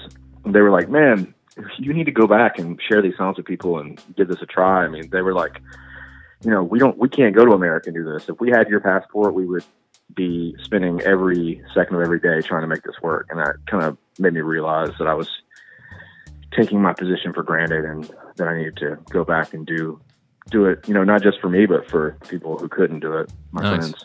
Nice, nice. But uh, I, I take it you, you took a lot from Havana. Havana means uh, a pretty good amount to you and your, your life. Yeah, totally. I mean, I it, I don't know that I would be doing this right now. I don't know if there would be a Susto Yeah, band if it wasn't for the time there and the people that that took me in and helped me kind of rebirth. Nice. Nice. Well, so so um, after the trip to Cuba, how did you go? You know, from being inspired as a musician again to recording the first Susto record. Did you just immediately come back and you know uh, jump into it, immerse yourself into it? Pretty much. I, uh, I mean, like I said, I, I, had, I had some demos already because we had released the last Sequoia Prep School album under the name Sequoia, Yeah. um, like in like 2010, I think, and then, uh, and we toured on that for most of that year, and so it was around like 2011, 2012 was when I started going back to school, and in that time, I was like. Just because it was something I did and my friends were still involved in it, I was still like recording. I just thought it would be just kind of personal stuff for me. I wouldn't really try and do anything with it. Yeah. So I already had a few songs started, and I had been collaborating with my friend Wolfgang Zimmerman, who I still record and write with, and he, Yeah. and I worked with him with Sequoia too, and and then my friend Johnny Delaware had just moved to Charleston from Austin, Texas. He was like from South Dakota, and he'd been floating around looking for a music scene to kind of get into, and Yeah. and living, and we ended up living together and kind of like writing a lot together. And it was when I got back from Cuba, it was just like I, I started to focus on it more because I realized that it was like what I wanted to do and what I needed to do. Yeah. And so, yeah, I kind of just hit the ground running with it and got the record finished. And then once I got it finished, I started kind of DIY booking my own shows all over the country and trying to formulate a plan of how to get back out there. Nice. No- And, um, yeah, I just, yeah, went for it. Well, like Yeah. you you mentioned, you you've done a ton with Wolfgang, um, and he's he's worked with you over you know the, from from the first album.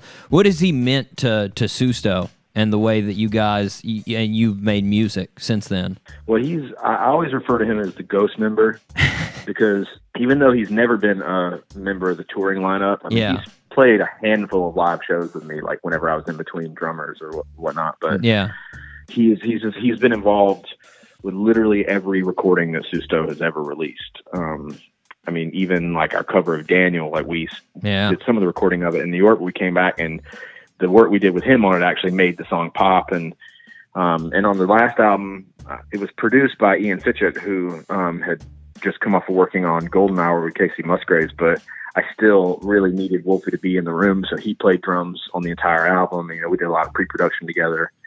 And even now, like you know, we are. He has a little home studio that we've been working together in during quarantine, and um, yeah, he's he's my closest collaborator. Um, Nice. even though not on the road. yeah, But I mean, and it's it's also it's it's interesting because the band has really become two separate things. It's like there's an approach that I take to the recording that doesn't mirror the live lineup, and Yeah. the live band they all know that. It's kind of how I prefer to work. Um, There's the live but you know, and the there's also- touring split. There's also some crossover. yeah, Yeah, there's some crossover though. I mean, like, I, like my drummer on the road, Marshall Hudson. Actually, today's his birthday, but nice. you know, he's he's written songs for past albums. He does all of our design work and all the album art and stuff like that.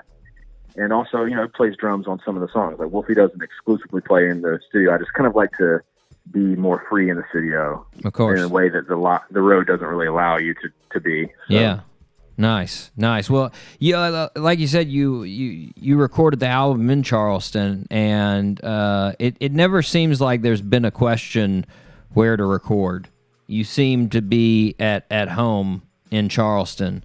Uh, ha- have you thought about recording outside? Uh, you know, of of Charleston. Have you been, uh, you know, uh, pushed outside of Charleston? Yeah, definitely. I mean, and so actually, um, I don't know maybe if this is out in the world as far as information, but I, I did record my last album at uh, Echo Mountain in Asheville, Oh, okay. um, which was a great experience. Uh, but but I did. A t- I I spent more time working on the record in Charleston than I did at Echo Mountain. We did a ton of pre-production, like me working with Wolfie Yeah. before we went up and actually met with Ian because Ian never came to Charleston. I just like I the last record was my first record label debut. Yeah. And you know, the the label was still kind of getting used to my style and how I did things. And, Yeah. And the same for like my team. So they really wanted to pair me with like a producer that was proven and um and it was great because we had a great experience with Ian and Ian played a lot on the record too, which was really good. And he and Wolfie got along very well too. Um, but you know, that was I, I, definitely got kind of pushed to not record the record in Charleston. um, kind, kind of by the label, but also by like my manager and stuff. And, Yeah.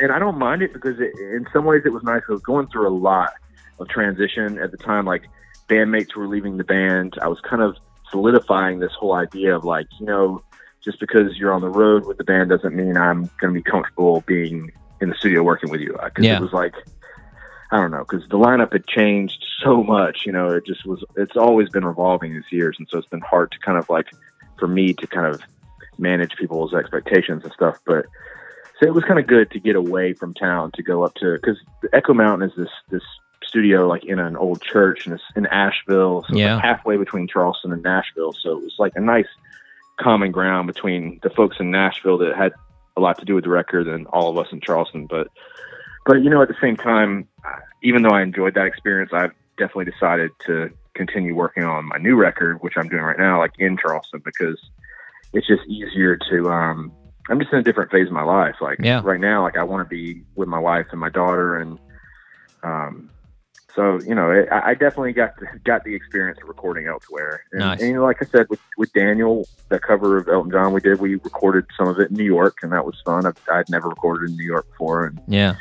Um, but there's it's kind of nice to be able to record here and work at you know a, a more relaxed pace. I think it's better for the creative process because if I go somewhere where I don't live, it's like I know the time I'm in the studio. and Just it just has so much more pressure on. it. Yeah. and I feel like that takes takes away from I guess the candidness of the not just the lyrics and the delivery from my part, but also like our ability to explore and really find the right interpretation of the song. It makes it feel more like a, a, a job. You got you've got pressure. You've got things. I feel on like I'm hand. on the clock. Yeah. yeah. Yeah. Uh, I love to ask uh, guests this question about their hometown. Um, and I've been I've been to Charleston a bunch. I lived in South Carolina for eight years. Um, Cool. yeah, I was in Columbia. We'd go down to Charleston Okay, all nice. the time. Yeah. Uh, man, New Brookland Tavern is where I cut my teeth playing that stage. Yeah, love, man. I love that place. A lot, a lot of my friends, a lot of my friends' bands play there. They, uh, it's, it's a good place, man. It's a fun place. Um, but uh, if I call you up and I say, Justin, I'm headed to Charleston for the night. I need a place to eat. What's the, what's the place you're going to recommend to me above everything that you're going to say you're going to have the oh, best food Oh, man. here? I know there's a ton. It's just like you said, there's a ton of places to eat in Charleston. But what would be your go-to? Well, I mean, I. It's hard to say. It really is hard to say because, like, there I have, and there's tiers. You know, there's like the place that me and my wife go on our anniversary. And Yeah. There's like places I go when we're taking a break from the studio. Like, I um, I think you know, just and there's also ambiance that goes past just food. Yeah. And I, the one spot I tell everybody to go to is the Royal American. Royal American. I used, huh? I, I used to actually work in the kitchen there whenever I was starting um, Susto, but it's not just a restaurant. It's not like a fancy restaurant. It's really a bar, Yeah. bar and grill, as as they say. Yeah. Um, but it, it's the premier live music venue downtown as far as like small local scene stuff. If you want to like chance walk in on a great show and only have to pay five bucks to get in, like it's it's the place to do it. And it's like it's bar food, but it's elevated a little bit, and it's um and it's just a great atmosphere. It's like Nice. you got a great vi- like view of the bridge and the marsh and um it's downtown and there's great porches and I don't know. It's also where I used to work, so it's kind of like my home It's spot. So I would probably always suggest the Royal American. I like it, man. I like it. Well, you know, I love I love Charleston. It's a fantastic town. Uh, what what's your favorite thing about Charleston, and and your least favorite thing? Because I mean, there there's always something that that irritates you about the place you live, but it's also fantastic. What would you say you like the most about Charleston, and the thing that irritates you the most about it? Oh man, somebody's gonna hear this, and I'm gonna get, uh, I'm gonna get. Uh, but um, I don't know. I think what, like on a grand scale, one of the, reasons I have loved living here, and not just me, but all my friends love living here, has always been the beach. Oh yeah, And right now, it's right now it's closed, and that's unfortunate because you know we were looking forward to spending the summer there with our baby. sure. And hopefully, we still will be able to. But um, but the beach is definitely a big thing for me. I mean, it's not. I mean, I, I probably the best thing is the community because now I've lived here for a long time, and you know I, I feel so connected to the city, and I love being a part of it. And it's really they really helped me make a career out of music just by being so supportive Yeah. in my hometown. But so I think between those two things, the beach and the and the community of people here, Nice.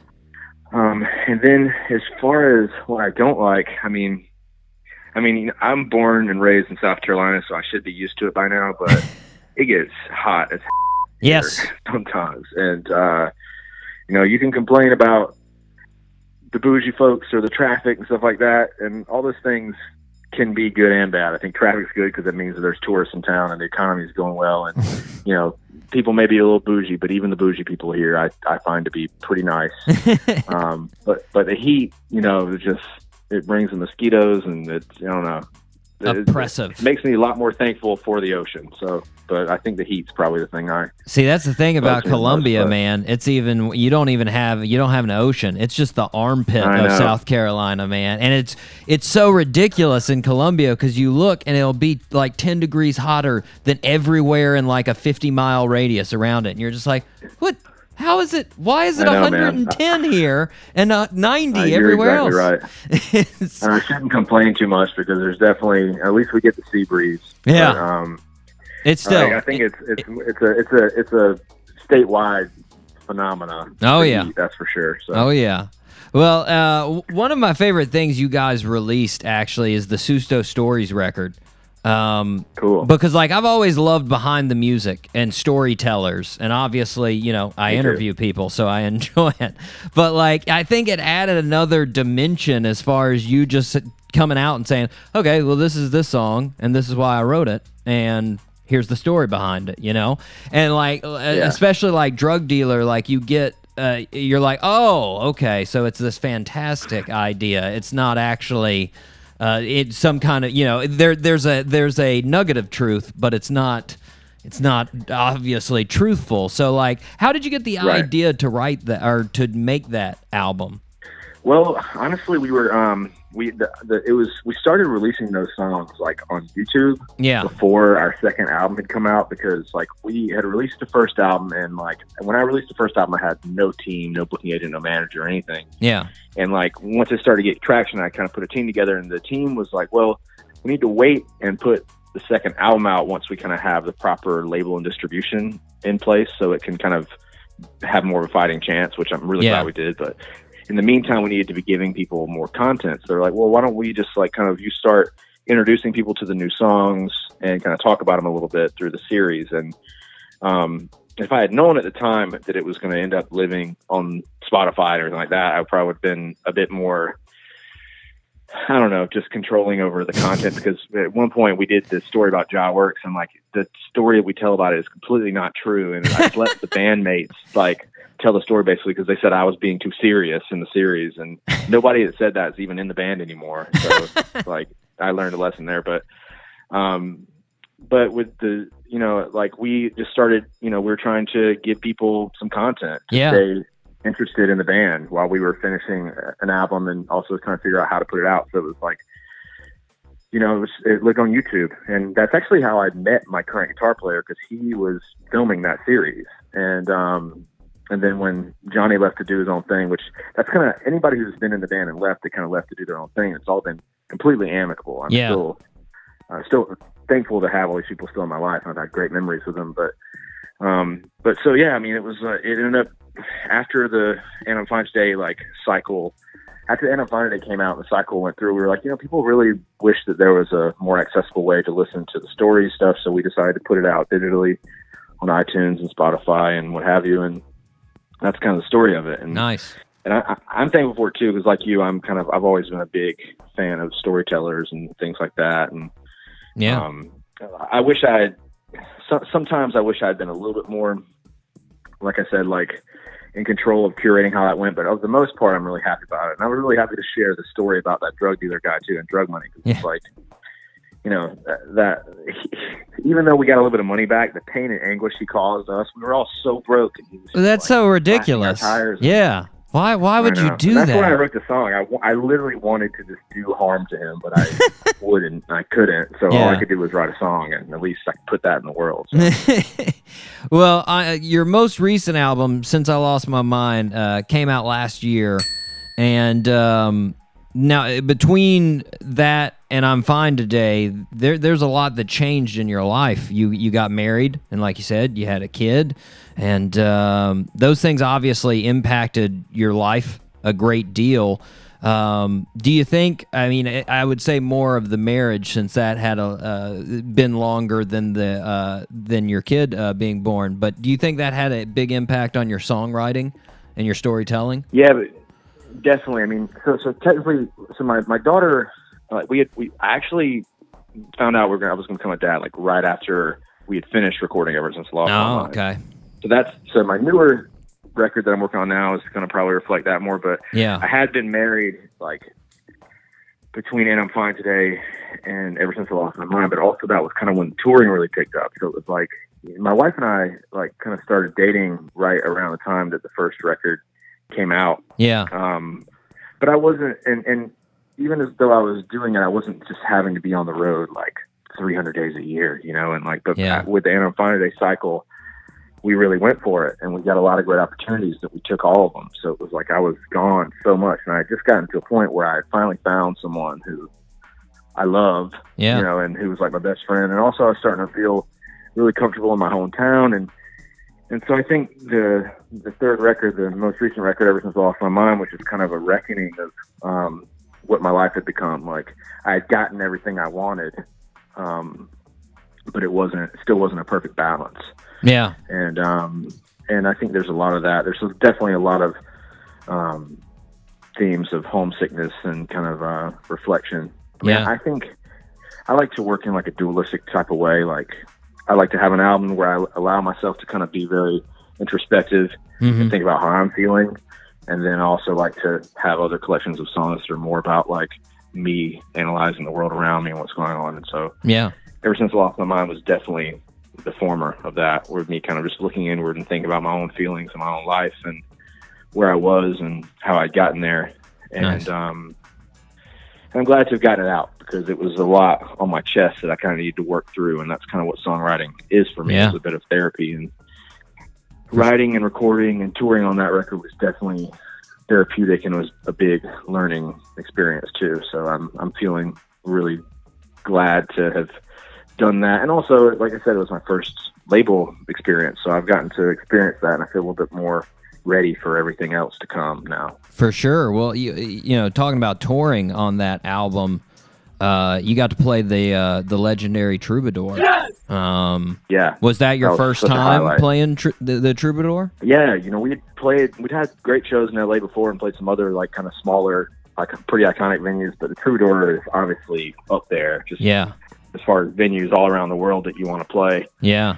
and that was a great night. You know, it was fun. It was uh, it was such a good time. I, I hope you know. I, I'm really looking forward to getting back out to those places. you know, Yeah. when this is all done, because we that was the last time we played in L.A. Even, and that was like I think like March of last year. So it's Yeah. um, but it was a great. I mean, that whole release tour felt really wonderful. We had, I don't know, it was a great album cycle, and I guess technically we would still be in it, but we probably won't play any more shows Yeah. Yeah. um, before the new record comes out. But um, who knows? We'll see. But I feel like that's one of those venues, and it's it's it's weird because actually, like the last couple of guests that I've had on the show have uh, have played there, and it was sort of their first time. But I just feel like that's one of those places that you feel the history in it when you go in yeah, there. you, you stand on the stage and you are well aware of like everybody that stood there before you. Yeah. and you know Elton John, and you know just like the list goes on and on and on. And yeah. I, and whenever I was playing there, a lot of my friends from home were like sending me Wikipedia links and stuff all day, just just in case I had forgotten where I was at that night and what I had achieved. Yeah. Um, they wouldn't let me in, and it was really special. And it was great too to know that my friends at home, even though they weren't out in LA for the show, they were like just it was Thinking it made about them it, proud. yeah, you know? yeah. and and and it felt great, and it was a wonderful show. It was a wonderful crowd. I love the crowd in Los Angeles, but Yeah.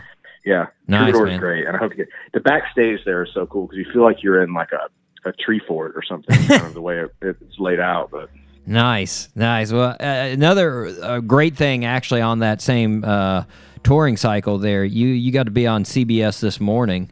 Um, yeah, which which I mean that's that's some great publicity. Uh, what was that like playing on CBS? Because I feel like that's that's a lot different than your normal uh, you know venues. yeah, it's a totally different experience. And like we had done um, different television stuff before, but it was all like kind of localized. That was our, you know, CBS is the the only national television we've done. Yeah, Um, and we'd actually done it once before on the And I'm Fine Today cycle. Yeah. So I kind of thankfully knew a little bit what to expect. I still never know what to wear on television. And I never, and I just had my head, my head kind of shaved before that. So I feel like I look back at that footage and I was like, God, what, what am I, who am I? like on that.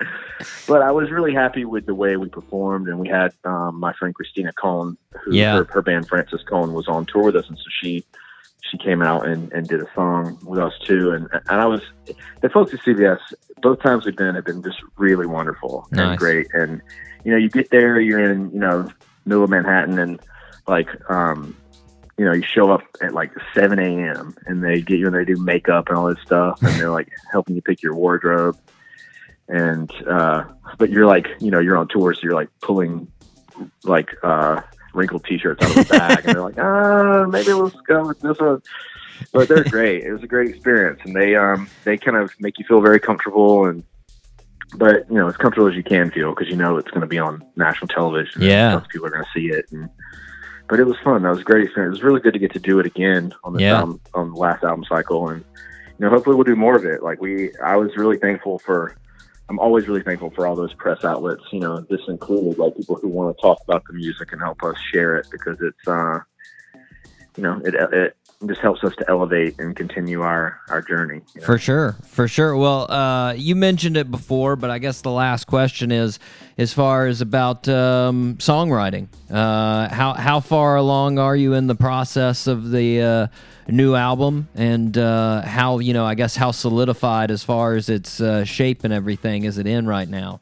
Well, um, it's definitely well underway, and I have a lot of songs already. I mean, I've already, I've got probably ten to fifteen right now that are in the running, but I, I also don't want to just stop yet. I've got a lot of dates booked with Wolfie since you know we're kind of forced to be not on the road right now. Yeah. I'm kind of using my time otherwise, but I'm really not under a lot of pressure to put it out. Like, and I definitely don't think it'll come out anytime before next spring Okay. because I have a couple of supplemental releases I want to do, like just like you mentioned the Stories album. Yeah. I'd had another another album in between my first two records. It was like a live um, thing, and I kind of like to do these supplemental records. because It's kind of like uh, carry over. to the studio records. Yeah. yeah. So I have a couple of things like that, special releases I'm going to put out in the meantime, and just kind of take my time. Like I felt like there was so much pressure, and maybe I put it even on myself with the last album, just because of the the newness and the and the changing situations with you know going from being unsigned to being signed and the band and stuff like that changing. But um, with this one, I just am in much more of a better place in my life Yeah. and mentally, and so I'm just not. And also the label's not rushing me. They're you know they're being very cool about me taking my time and.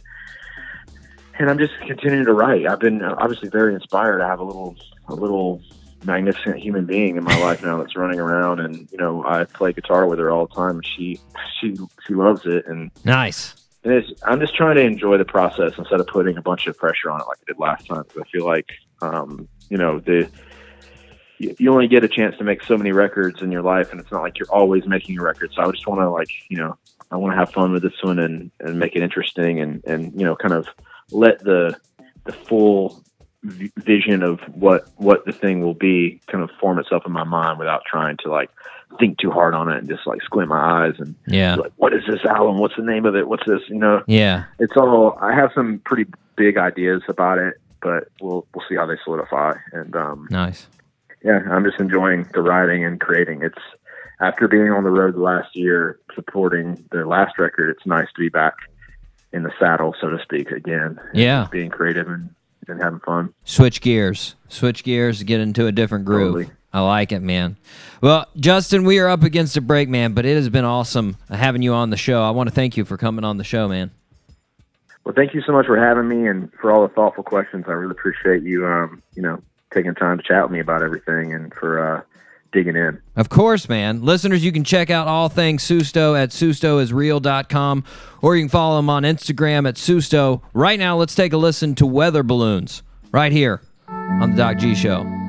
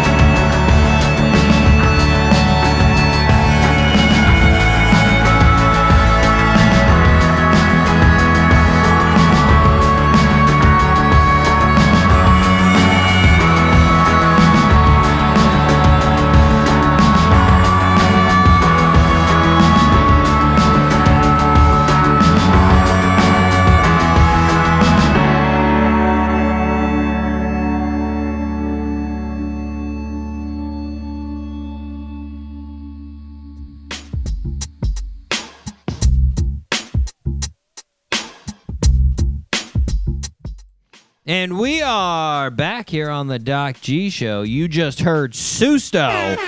Yes, indeed. That was their newest newest single there, Weather Balloons. What a jam. What a jam right there. Such a such a nice guy.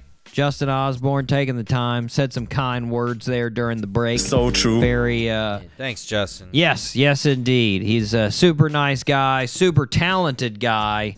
Uh, you know, I compared his voice, and it was an exaggeration. I felt like he, uh, uh, well, I mean, he was really uh, flattered that I said it, but I really do feel like when you listen to his voice, it's this amalgamation of Kurt Cobain, Kevin Kinney from from Drivin' N' Cryin', and Chris Martin from Coldplay. Like it's this Dang, look at that. Like, well, I mean, you know, it's it's a little bit of each. I'm not saying like Yeah. he's better than all of those people, but it's like No, but this. you're like there's just good mixture. I was because, like I said there, when I first heard his voice, that's what I was like. I was like, "What does it remind me of?" And these things just started hmm. flipping up. Those were the those were the ones that came to mind when I was thinking about it.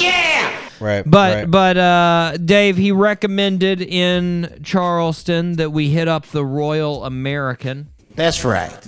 He used to he used Man, to I- work there, the Royal American.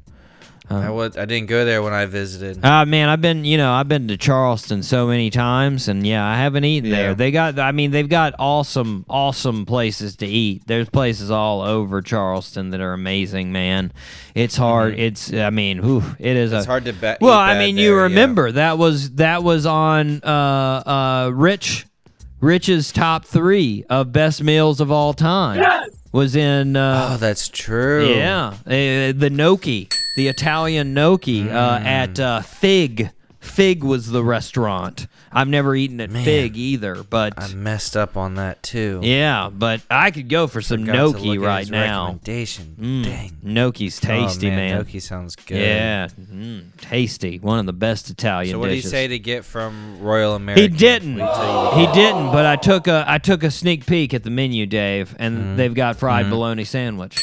It's there. Oh. Yeah, southern treat right there. Yeah, they got they got a lot of southern uh, southern delicacies at the Royal American. So he said, I you know, that. I mean, he gave it the, the the thumbs up because it's a it's a great place to if you're looking for a great meal and a show. You're looking for live music. So when the Mm-hmm. so when the quarantine uh, uh, is is released, that's where you need to hit up. You need to go there, get your party on. You know. Sweet. Thanks. We're in. Thanks to Susto for coming on. Thanks Justin. That was fantastic. Dave, it's Thank time. Third birthday suit. All right. Uh, this one I think you got. Think you got. Um, it's a little bit before your time, but it's a pretty big name. So, All right. born on April 29th, 1969 in New Orleans, Louisiana. Birthday suit wearer was the oldest out of five children. Birthday suit wearer was always a hard worker, an entrepreneur. He ended up mm-hmm. getting a basketball scholarship to the University of Houston, but dropped out his mm-hmm. freshman year and transferred to Merritt College in Oakland, California for a degree in business administration. Whi- Okay. While there, he opened a record store in Richmond, California, and he called the record store No Limit Records, which later became the name of his record label. In 1990, he released his demo tape, first demo tape called Mind of a Psychopath. He released his debut album uh, in 1992 called Get Away Clean. And then his second album came out right after that. In 1995, he started to see real success when he released his single I'm Bout It Bout It. In 1995, he returned to New Orleans and started No Limit Records. In 1997, he released his breakthrough album Ghetto D with his hit single Make 'em Say Oh. Oh, Master P. Yes, Master P. All right. Make him say, oh, went triple platinum for five years. No Limit was one of the most successful record labels in the country. In addition, he started many other ventures. He manages Gucci Mane. Yeah, he's the Oh, I yeah. didn't know that. Yeah, and uh, he also has uh, has put uh, money into several other ventures like Rap Snacks. Have you heard of Rap snacks. Have you heard of Rap Snacks, Dave? No. If you go into into 7-Eleven, you'll see some Rap Snacks, Dave, and Okay. they're just different bags of chips with different rap artists on them. That's right. Oh, they sell. You can get Cardi B jerky, uh, Cardi B jerk barbecue wavy chips.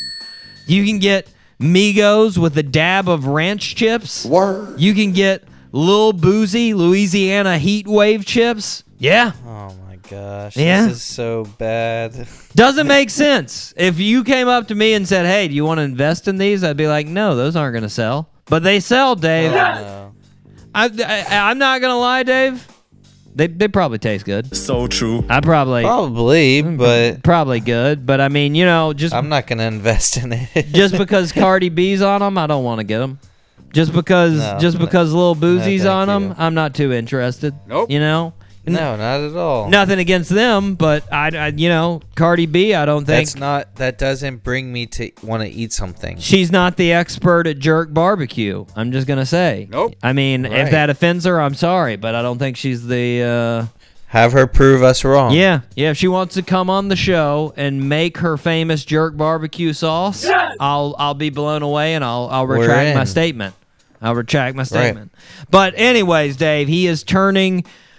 What is that? The big five one. He turned fifty last 5'1". year. Master Pete turning Dang, fifty, Master and he was such a baller, Dave. I didn't know uh, what a baller he was.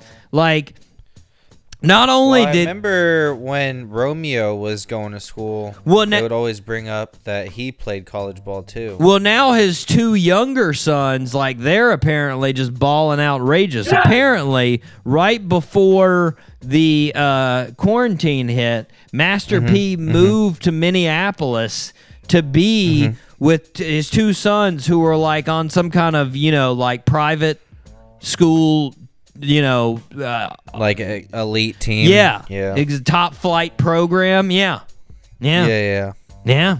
Master Dang. P. Well, he's like he's tall from what I remember. Six four, So- six four. Yeah.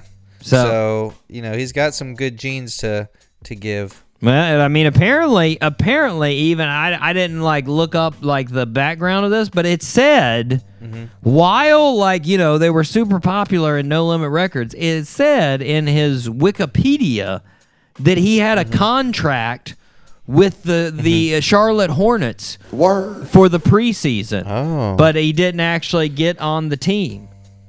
So Oh. yeah, I was like, geez, crazy, crazy. Like Anyways. actual baller. Yeah, apparently. Apparently, actual baller, man. Happy birthday to Master P, Big Five One. There we go. Happy go. birthday, sir. Make them say, uh, uh, Oh. na na na na. Now, I love that jam.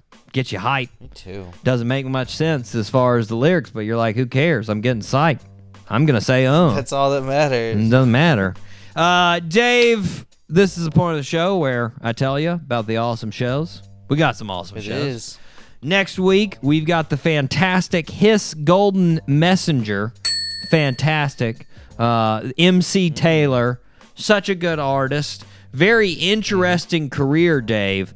He actually, and I, I'm going to talk to him about this. He actually, he was in a punk hardcore band in the 90s Uh-huh. while he was in college. And Jack Johnson, yes, that Jack Johnson made a documentary about his band before Jack Johnson really got into music. Wait, what? Yeah. What? Yeah. It's crazy. Wow. It's crazy. Interesting. yeah, it's weird. And the documentary still up on YouTube. You can go watch it. I watched it just the other day and I was like, man, this is a weird band. That's oh, intense. That's cool. and and it's so funny because like MC Taylor, like he's an intense dude, but his music isn't like you know hardcore or anything. Nope. And Jack Johnson's the most laid back, relaxed music you've ever heard in your life. And and then you watch this documentary and it's all like, ow, serious and hardcore punk and skateboarding, and you're like, really? These two dudes? Word. All right. Guess so. Well, it's them now. That's them. Uh, then the week after, we have got a fantastic band, A Thousand Horses, Dave. A Thousand Horses. Yeah. Big time country rock band right there out of Texas. Can't wait to talk to these guys. It's going to be fantastic. Going to be fantastic. Then we've got some others in the work. Again, of course, I'm working on them. No spoilers. Don't want to, yeah, don't want to, don't want to throw it out there prematurely. Don't want to pre me, Dave. No, sir. Oh. Want to, no, no, no. want to make sure that we get it locked down before I give it out. But I got to wrap it up for this show. I've been your host, Doc G. With me, as always, the one, the only, Dave Burles Berlin. Say what? Guys, it's been another great Wednesday, and we'll see you next week. Be safe, wear your protection. Woo! Woo! You know, Stay safe. PPE, dogs. Social distance. Social distance. Until next time, guys, zip it up and zip it out.